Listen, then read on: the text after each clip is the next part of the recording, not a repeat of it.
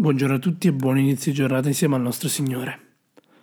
Oggi, martedì 21 dicembre, vorrei condividere con voi una riflessione di cui il titolo è Eroi. Il testo introduttivo di oggi lo troviamo in Ebrei, capitolo 11, versetto 1. Or la fede è certezza di cose che si sperano, dimostrazione di realtà che non si vedono. Conosciuto come il capitolo della fede, Ebrei 11 è un capitolo notevole la fede è la certezza che riceveremo ciò che speriamo, anche se oggi non ne abbiamo la prova.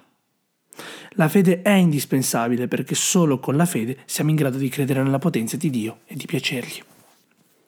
Paolo cita almeno 16 eroi della fede per nome e altri in generale e dichiara quali atti di fede hanno praticato. Cita la sofferenza di questi uomini e donne, povertà, tortura, vergogna, percosse, crudeli, imprigionamento e pressione, lapidazione, martirio e morte.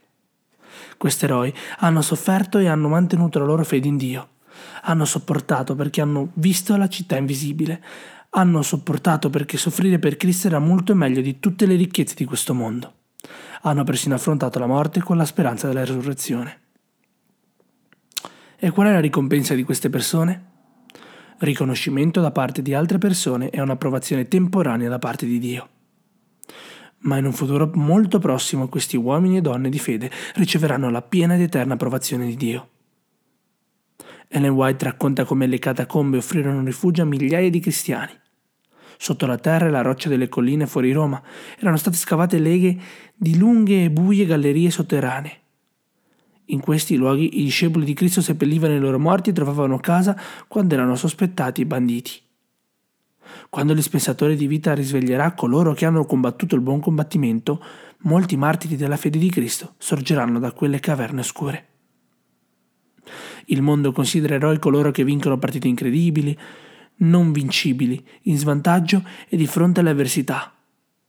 La moralità considera come eroi le persone comuni che vivono responsabilmente e fedelmente i loro doveri quotidiani e prendono il loro posto nella società. Il Signore Paolo il Signore e Paolo collocano in questa galleria di eroi, ancora incompiuta, tutti coloro che vivono fedelmente la loro fede. Hai una fede forte?